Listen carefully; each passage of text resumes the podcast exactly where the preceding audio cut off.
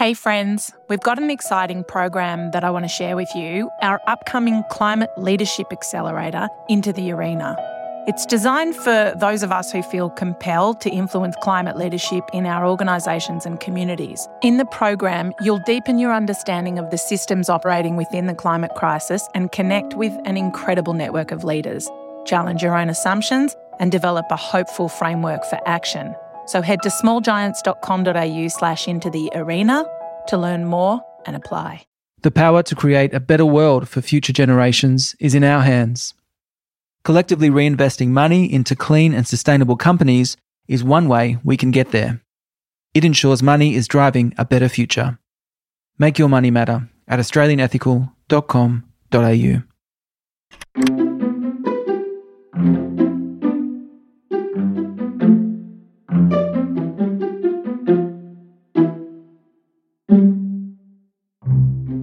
Hi friends.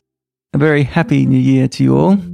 I hope you're dosing up on R&R right now, perhaps catching up on some of your favorite long reads and podcasts, stretching out time as much as you can. Here's one for you. It's an oldie but a goodie. Our conversation with the one and only Robyn Davidson.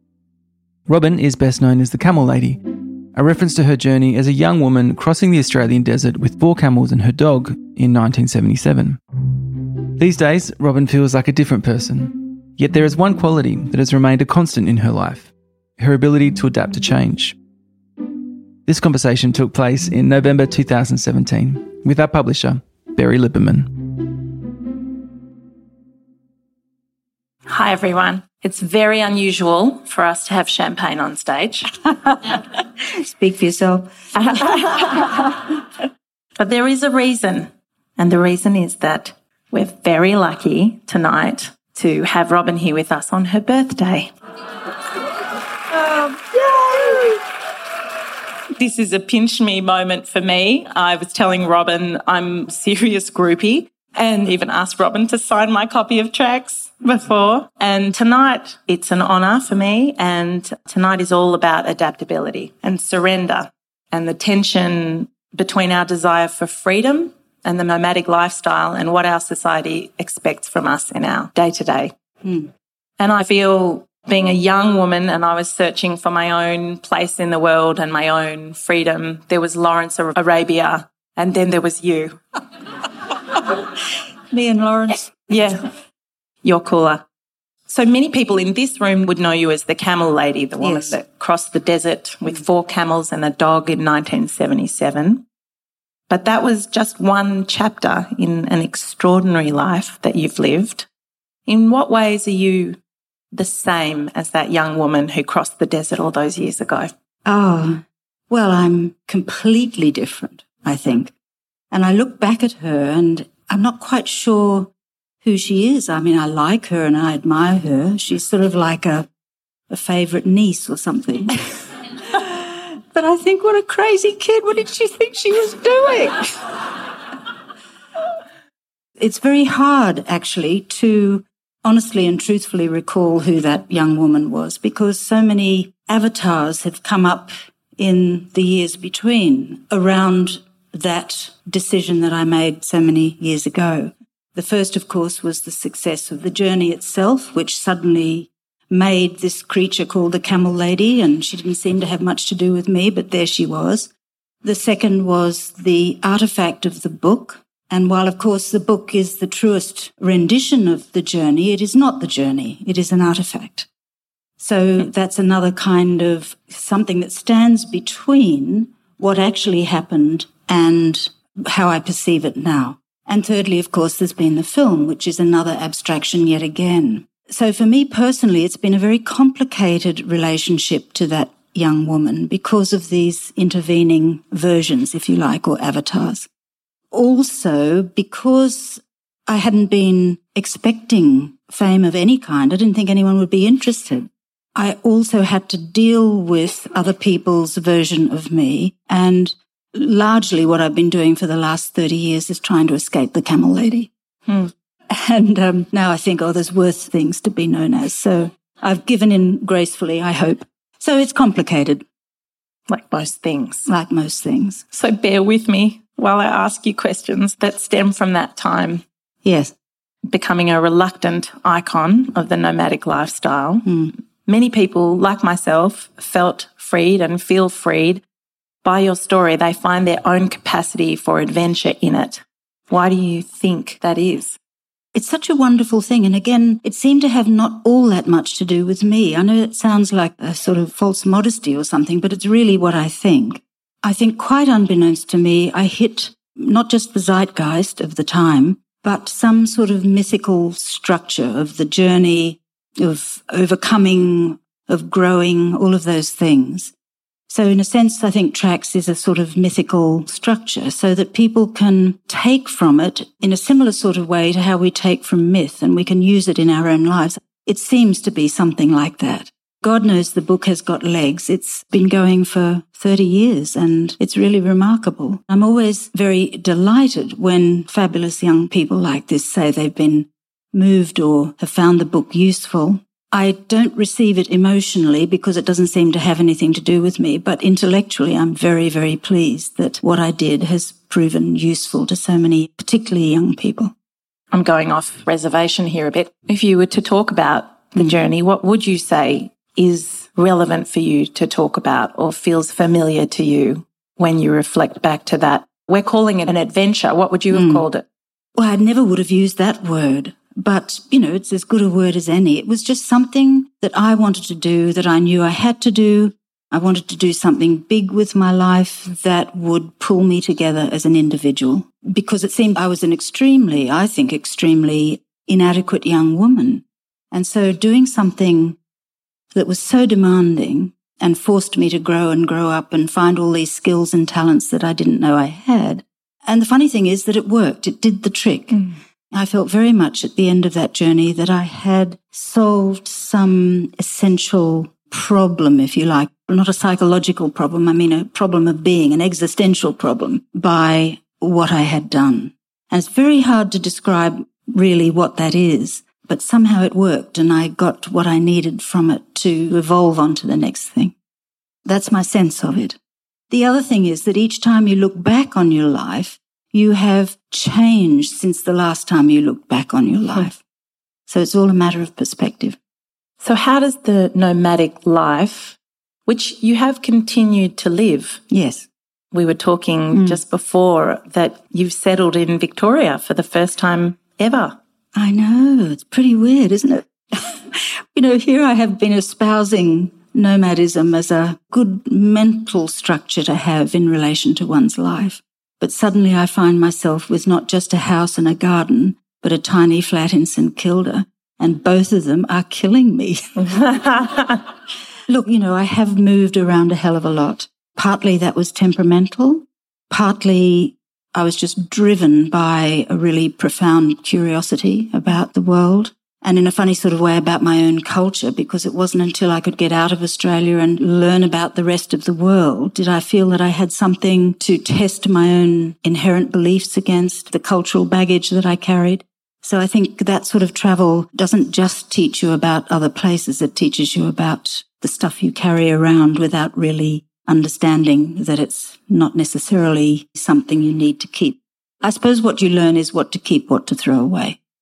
And of course, for my generation in particular, I think the notion of freedom, the importance of freedom was just everything. And there was a quote that I like very much. It might be my quote. I don't remember. There's no such thing as too much freedom, only too little courage. It's such a good thing to live by in all areas of life.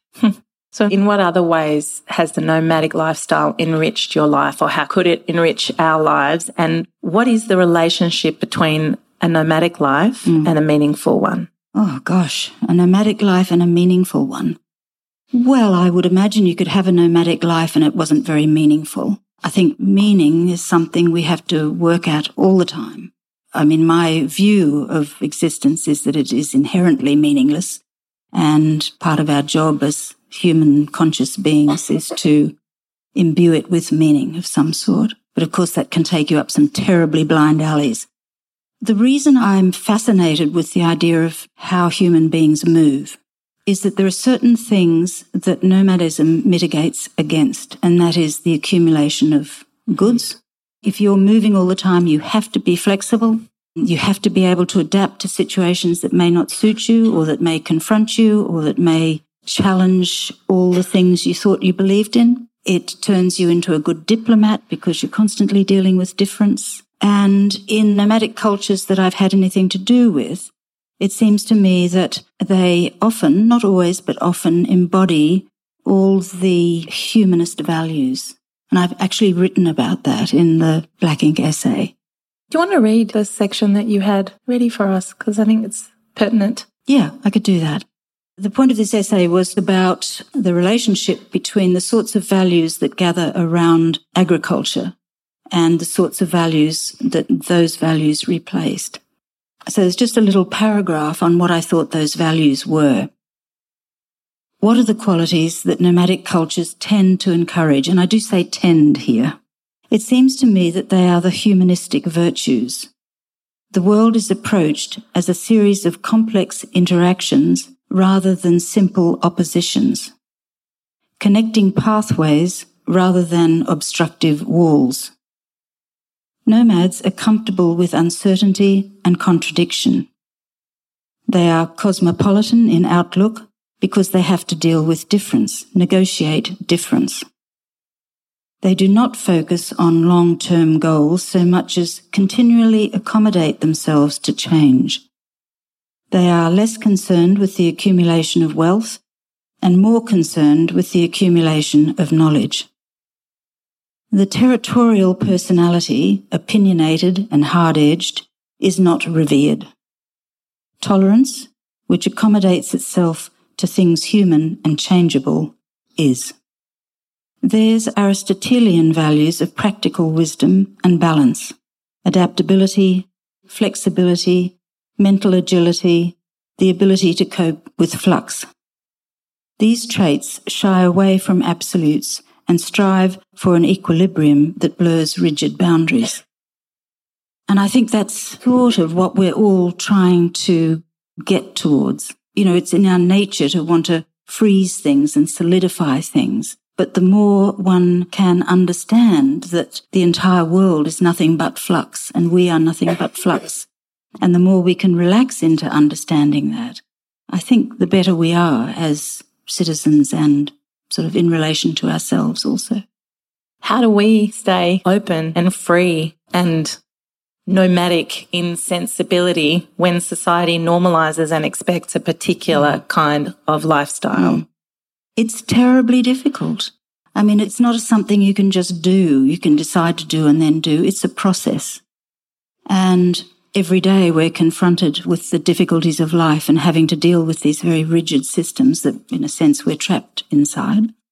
But obviously, the more we think about it, really deeply think about it, and read and talk to each other about it, and try to find ways of turning these strict, rigid structures and make them more fluid and more humane, then that's the process, it seems to me. You don't get given it. It's a process, it's a job, it's work.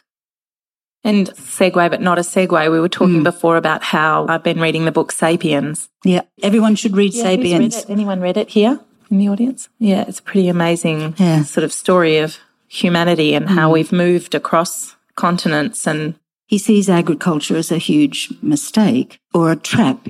Humans are very good at doing something that seems to work for now. We're not very good at thinking ahead at the implications. And it's a really wonderful book. We were talking about whether we have to turn back the clock to save ourselves. Like, how do we reach back into ancient cultural knowledge and awareness of how we might be in the world more collaboratively, mm. more kindly, more respectfully, both to the ecology and mm. to one another? Do we have to turn back the clock? Well, we can't. There's that. Um, that old chestnut. that's that. And the last thing I would romanticize is pre modern life. It was tough. You know, there was no anesthetic.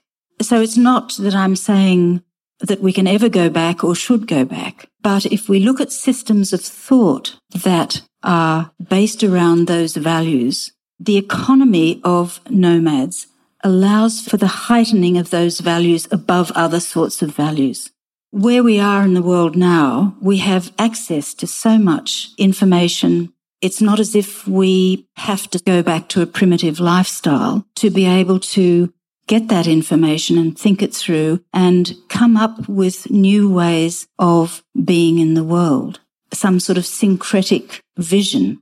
So no, I'm certainly not saying that we should chuck out all the good things that did come out of agriculture, obviously. But in terms of value systems, I think that's where we can gain such a lot from really listening to those previous ways of being in the world, and particularly with environmentalism. So, for example, when I was traveling with the nomads in India, they wanted very much to have access to education for their daughters, for good medicine, all of the things that really should be everybody's by right.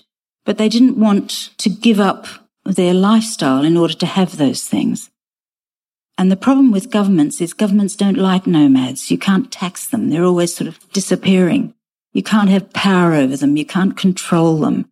And I think another reason why those sorts of cultures should be encouraged to continue the way they want to is that they're a great symbol of freedom. Whether they're free or not is sort of beside the point. They are a symbol of freedom, of being independent and able to cross boundaries and borders. And it's very important that those real cultures still embody those ways of being. And when you think about it, 10,000 years ago, all cultures were nomadic. All humans were nomadic. And the agricultural revolution has succeeded very well because now I think it's 0.0001% of the population is nomadic. And if that disappears as a way of being and a way of thinking about the world and a way of thinking about resources and about each other, then we've lost this very potent, very powerful symbol about how humans can be and be different. So it seems like surrender is an important part of the conversation that we're having and the ability to accept that things are out of our control and we need to welcome that in a bit more. When have you had to surrender? If you can, I'm sure many times the time oh, of your oh, life. So and, many and, times. And of course, it's always difficult because it's our nature to want to cling and to make things predictable. We can't bear not knowing what's going to happen in five minutes because actually it's quite dangerous not knowing what's going to happen in five minutes. So we're evolutionarily designed to want to fix things and want to be certain. But that is not how nature works. It is simply not how nature is. And so philosophies that have developed around that understanding that it is not how nature is seem to me to have a better handle on how to be in the world. And of course, we're not all Buddhist monks. We're not going to suddenly overcome these native inherent ways of being in the world, nor should we. But to keep coming back to the reality, to sort of struggle with life and then come back and realize actually it's all flux I think these are very healthy marks to make in one's own life and culturally. I'm not quite sure how you do that culturally.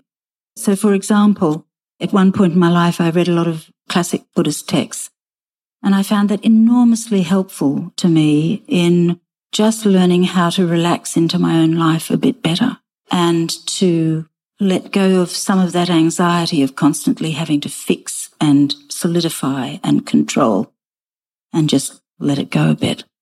I think it allows humans to evolve simply a better way of being in the world and with each other. Have you ever been too comfortable being in a state of flux? Have you ever thought, I should have put, that's actually that's, my four year old, I just need to flag that that might get louder. but we're totally cool with being in a state of flux. I must add here you know, it's very easy for me to say all these things because I've never had children. And of course, we all know that once you have children, stability is what they require. But even then, I'm sure that the principles apply. Mm. My permanent state is a state of flux.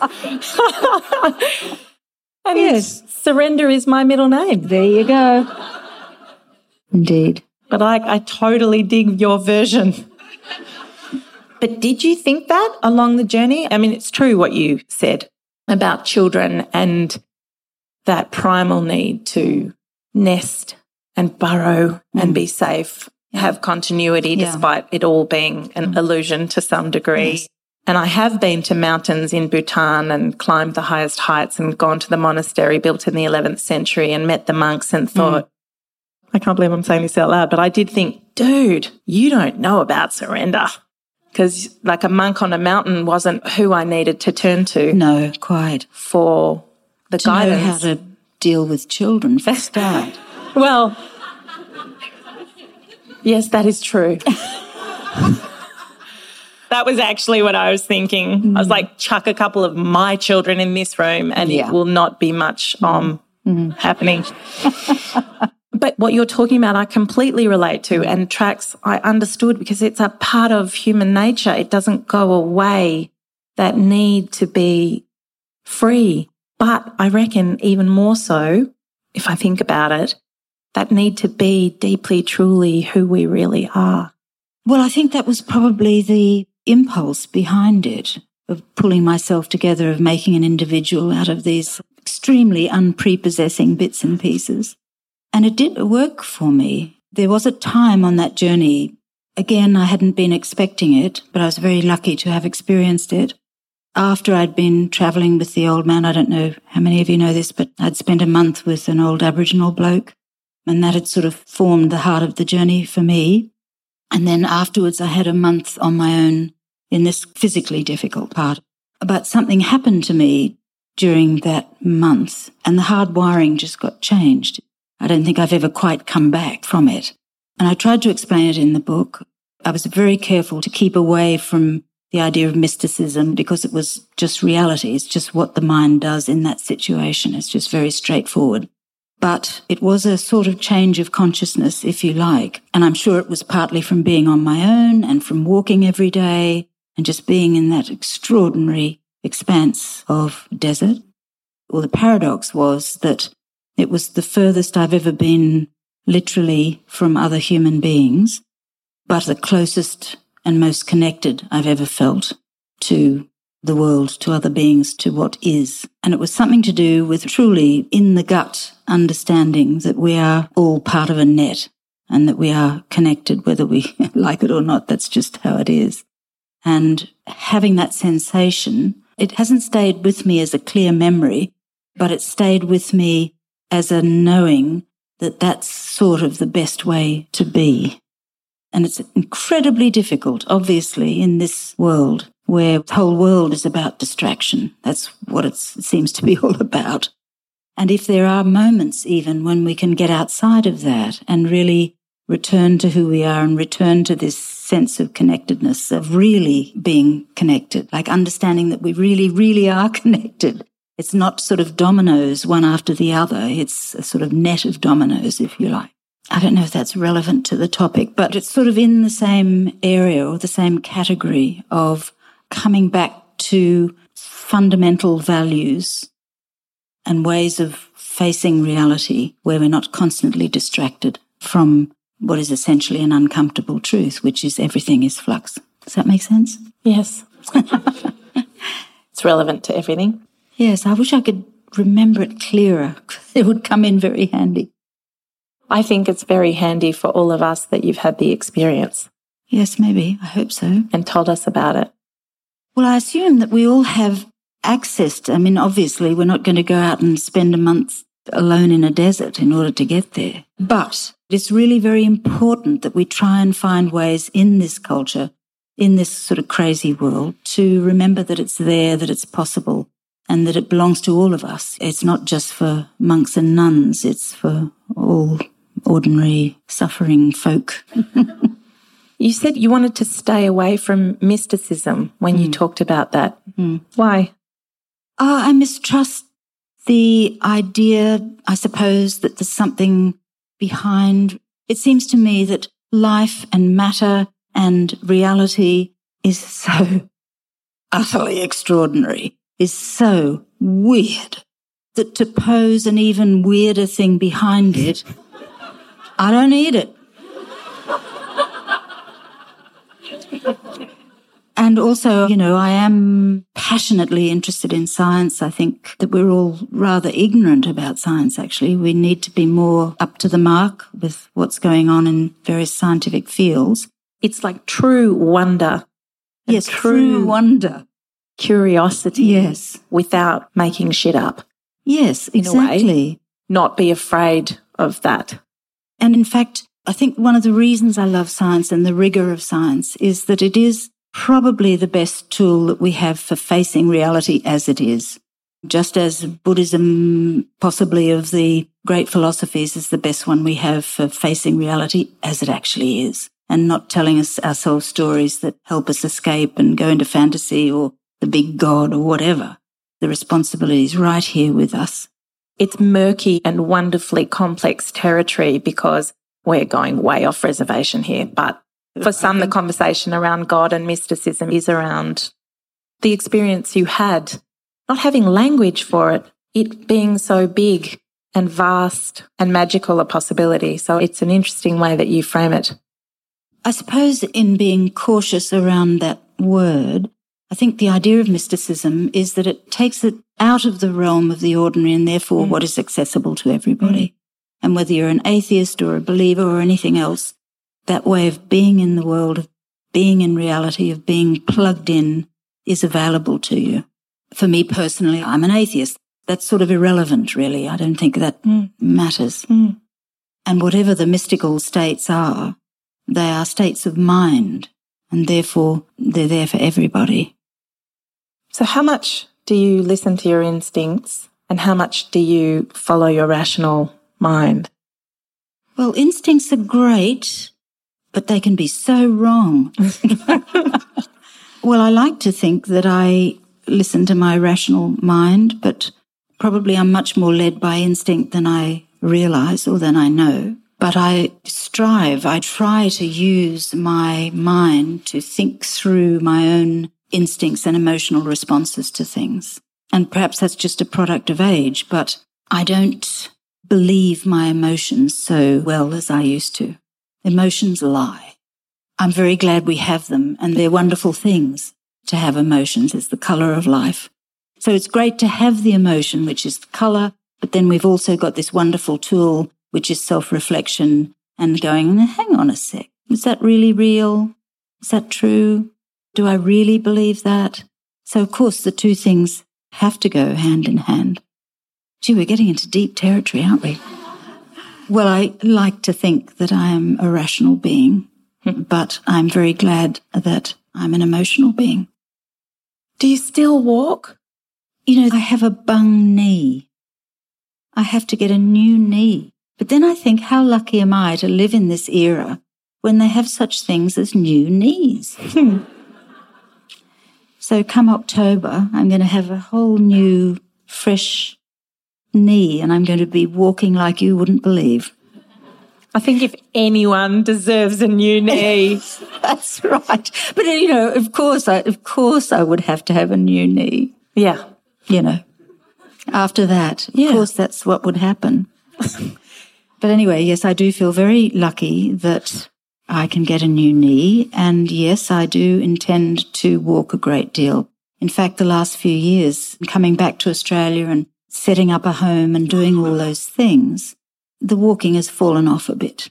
And I do think walking and philosophy go hand in hand.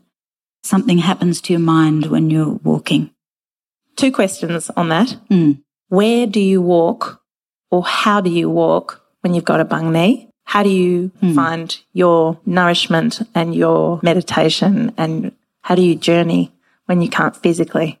It really has been quite challenging because I so took it for granted. My mobility was just who I am. And to suddenly be held up by something, ooh, I didn't like that much. But on the other hand, I can still garden and I can travel in my head. And indeed, of course, part of the process of getting older is dealing with all of that, not for sissies. So I'd say another very important aspect of thinking philosophically, if you like, is preparing for our own deaths and how we do that. I mean, it's such a banal thing, but probably the biggest thing any of us are going to have to face. So I find getting older absolutely fascinating and sort of hilarious, terrible and funny. What thoughts have you had about death? Well, I oscillate between just unspeakable dread and thinking, Millions of people have done it. It can't be that hard. I would like to prepare for my death. I would like to prepare myself to be able to confront it with full conscious knowing. I suppose that's what I would like. We're coming into an era when death is not such a physically painful experience. So again, we're very lucky to live in this era where even such a grand thing as death can be confronted without too much physical pain to distract us from the process, I guess. Yes, I think growing towards one's death is a very sensible thing. Spooky though. Hmm. In what ways are you still testing the boundaries of who you are? Sometimes I take a break, but most of the time it is a test, I think.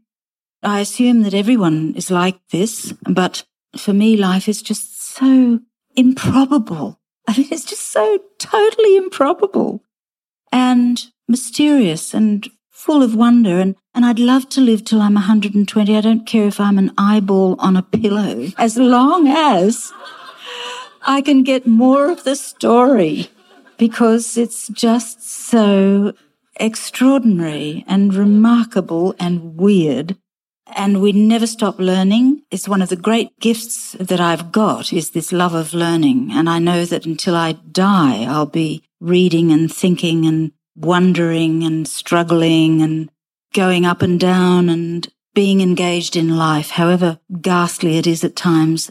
It's what a trip. Really, really, what a trip. Have you always been like that? I think I have always been like that, yes. Well, Look, my mother suicided when I was little, and it wasn't so much her death, but something that happened. I've been trying to write about it in this memoir I'm writing. Terribly difficult to write about. I must have been about 12, and I had this sort of nihilistic vision. I sort of understood that there was no solid ground anywhere, and that there was no such thing as a solid entity person, no such thing as a solid object tree. All was just this chaos of energies. And in a sense, overcoming the nihilism of that vision has given me tremendous fuel in my life. So, however unlucky it was, it was also very lucky. How did you overcome it? Well, by thinking and reading and listening to what other people have.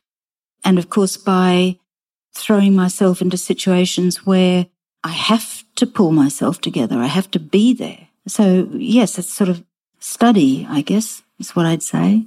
The study of what other people have done, but also putting myself in situations where I have to grow. What does the next chapter for you look like? Well, I think being a sedentary person is looking like how it might be. I love how you talk about that, the way we talk about the nomadic life. Well, it sort of is very demanding being in one place and having to sort of root yourself in a place. And I'm having to accept change in things like my garden. You cannot control a garden. So that's a sort of life lesson as well, just trying to deal with having a garden. Um, at the moment, I'm very taken up with writing a book. And when that's done, I have no idea. Really, I have no idea. Robyn, you're wonderful. I think it's time to open up for your questions. Thank you, Robyn. How different do you think your journey with camels might have been if you were blogging en route and constantly feeding an audience frenzy? Well, exactly. You know, people say, would you ever do such a thing again? And the point is that that era when what I did was possible is completely gone. These days, it's pretty much illegal to get lost.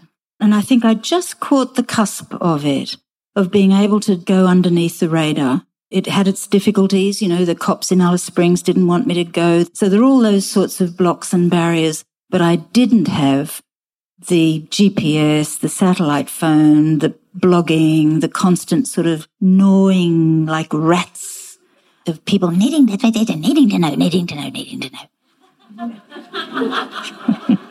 so I think anyone wanting to do such a journey now would face a whole completely new species of problem.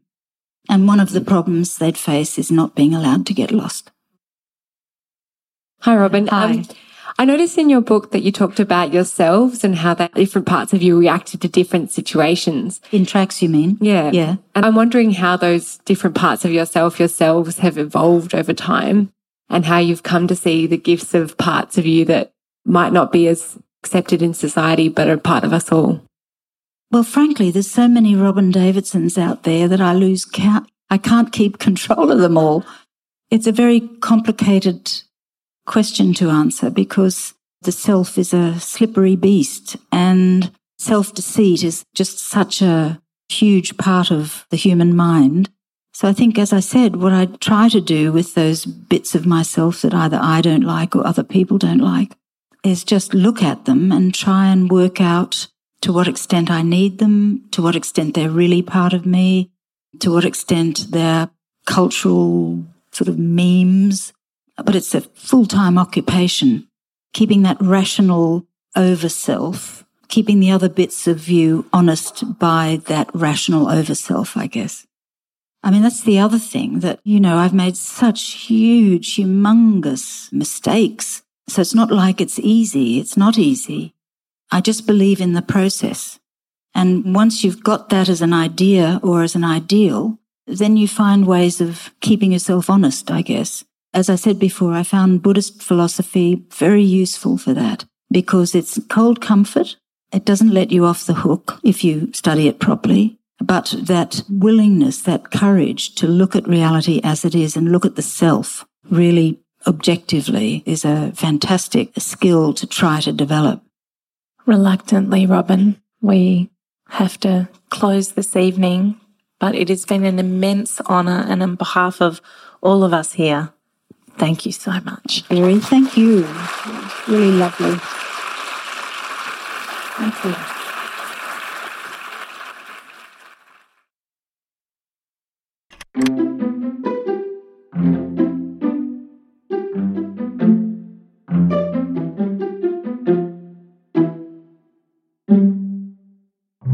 Thanks for being with us on this episode of the Dumbo Feather podcast. You can check out our latest issue of the magazine titled Treasured Spaces over at dumbofeather.com or news agencies and specialty stores. The Dumbo Feather podcast is produced on the lands of the Woiwurrung people of the Kulin Nations. We acknowledge traditional owners of this country and elders past and present. Our partners on this episode are Australian Ethical, and they are doing great things to ensure our money matters and to remind us that the power to create a better world for future generations is in our hands.